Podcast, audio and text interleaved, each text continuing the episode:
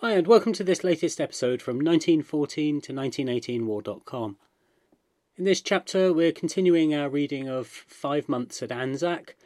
We'll be doing chapters 6 and 7 in this episode. As always, have a look at the Substack at 19141918.substack.com. There you get the weekly roundup of news from around the internet and longer form articles when I write them. It's all completely free, and you can unsubscribe if you don't like what you're getting, but just give it a go. Right, let's get on with 5 months at Anzac.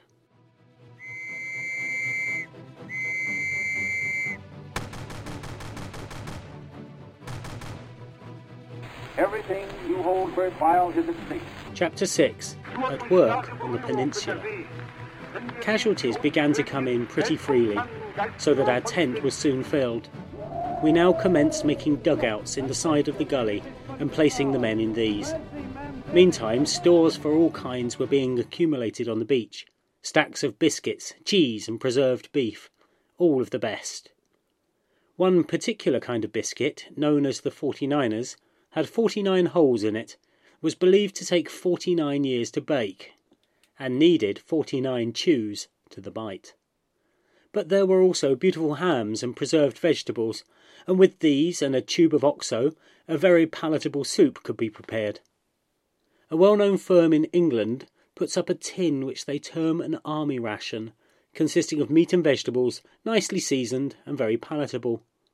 For a time this ration was eagerly looked for and appreciated, but later on, when the men began to get stale, it did not agree with them so well. It appeared to be too rich for many of us.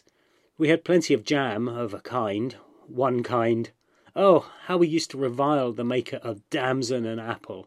The damson coloured it, and whatever they used for apple gave it body. One thing was good all the time, and that was the tea.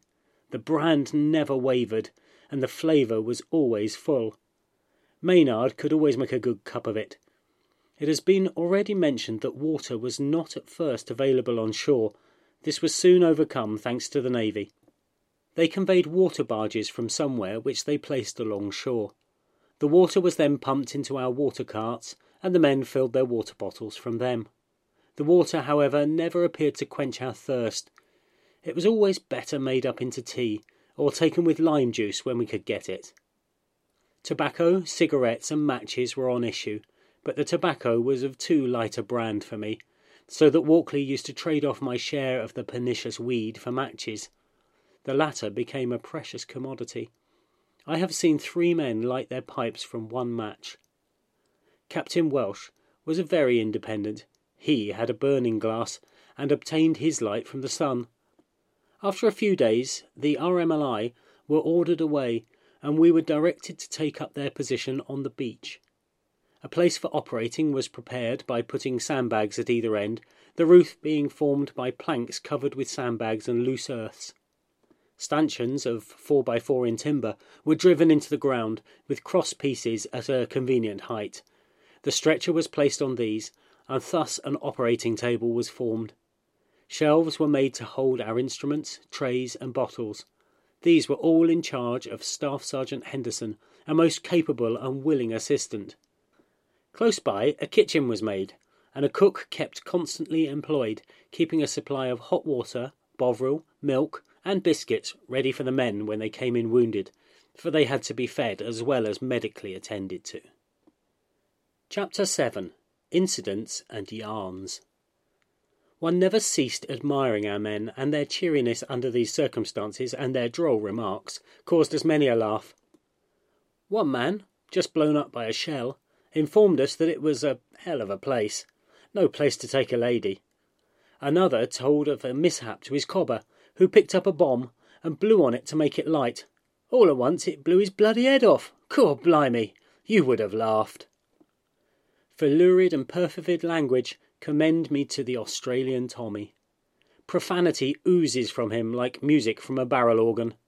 At the same time, he will give you his idea of the situation, almost without exception, in an optimistic strain, generally concluding his observation with the intimation that we gave them hell. I have seen scores of them lying wounded and yet chatting one to another while waiting their turn to be dressed.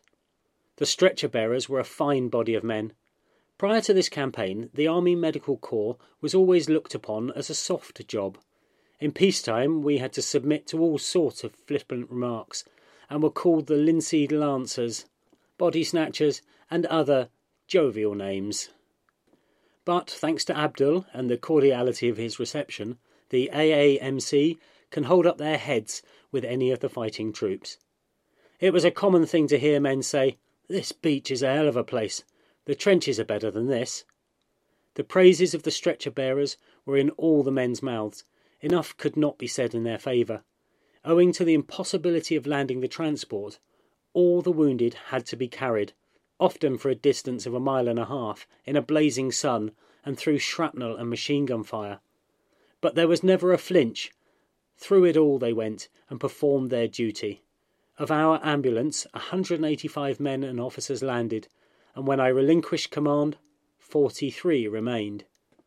At one time we were losing so many bearers that carrying during the daytime was abandoned, and orders were given that it should only be undertaken after nightfall.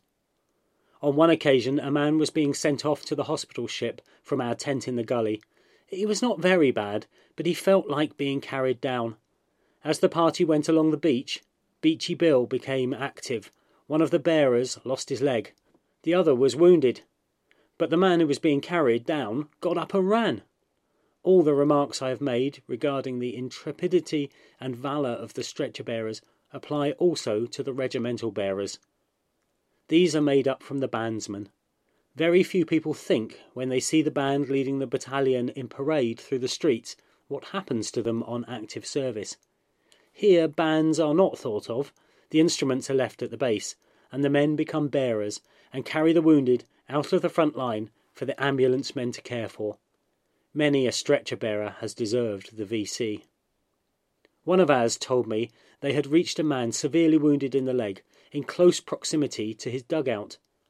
After he had been placed on the stretcher and made comfortable, he was asked whether there was anything he would like to take with him. He pondered a bit and then said, "Oh, you might give me my diary. I would like to make a note of this before I forget it."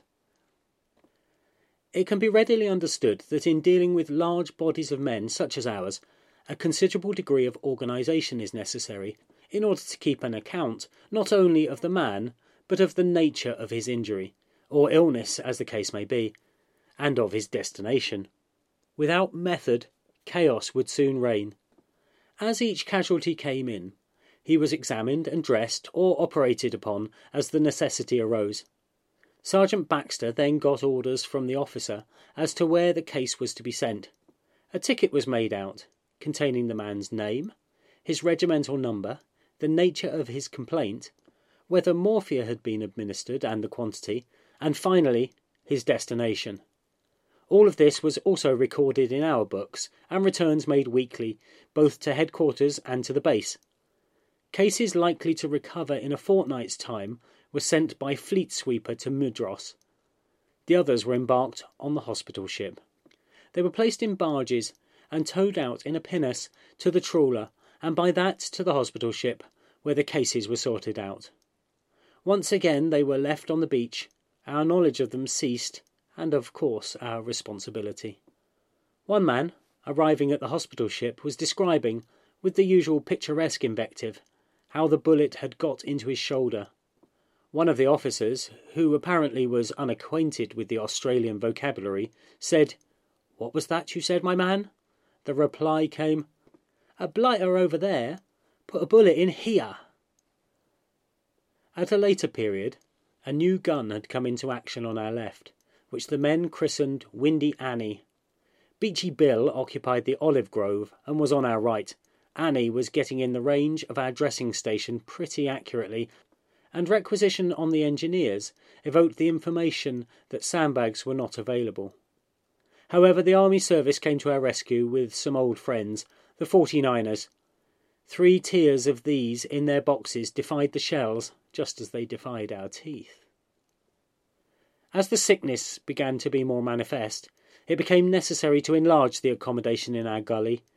The hill was dug out and the soil placed in bags, with which a wall was built, the intervening portion being filled up with the remainder of the hill.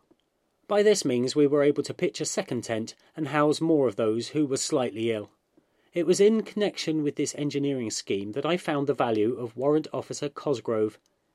He was possessed of a good deal of the Suavita in Modo, and it was owing to his dexterous handling of ordnance that we got such a fine supply of bags. This necessitated a redistribution of dugouts, and a line of them was constructed sufficient to take a section of bearers. The men christened this Shrapnel Avenue. They called my dugout The Nut, because it held the colonel. I offer this with every apology, it's not my joke. The new dugouts were not too safe. Murphy was killed there one afternoon, and Claude Grime badly wounded later on. Claude caused a good deal of amusement. He had a rooted objection to putting on clothes, and wore only a hat, pants, boots, and his smile. Consequently, his body became quite mahogany-coloured. When he was wounded, he was put under an anaesthetic so that I could search for the bullet.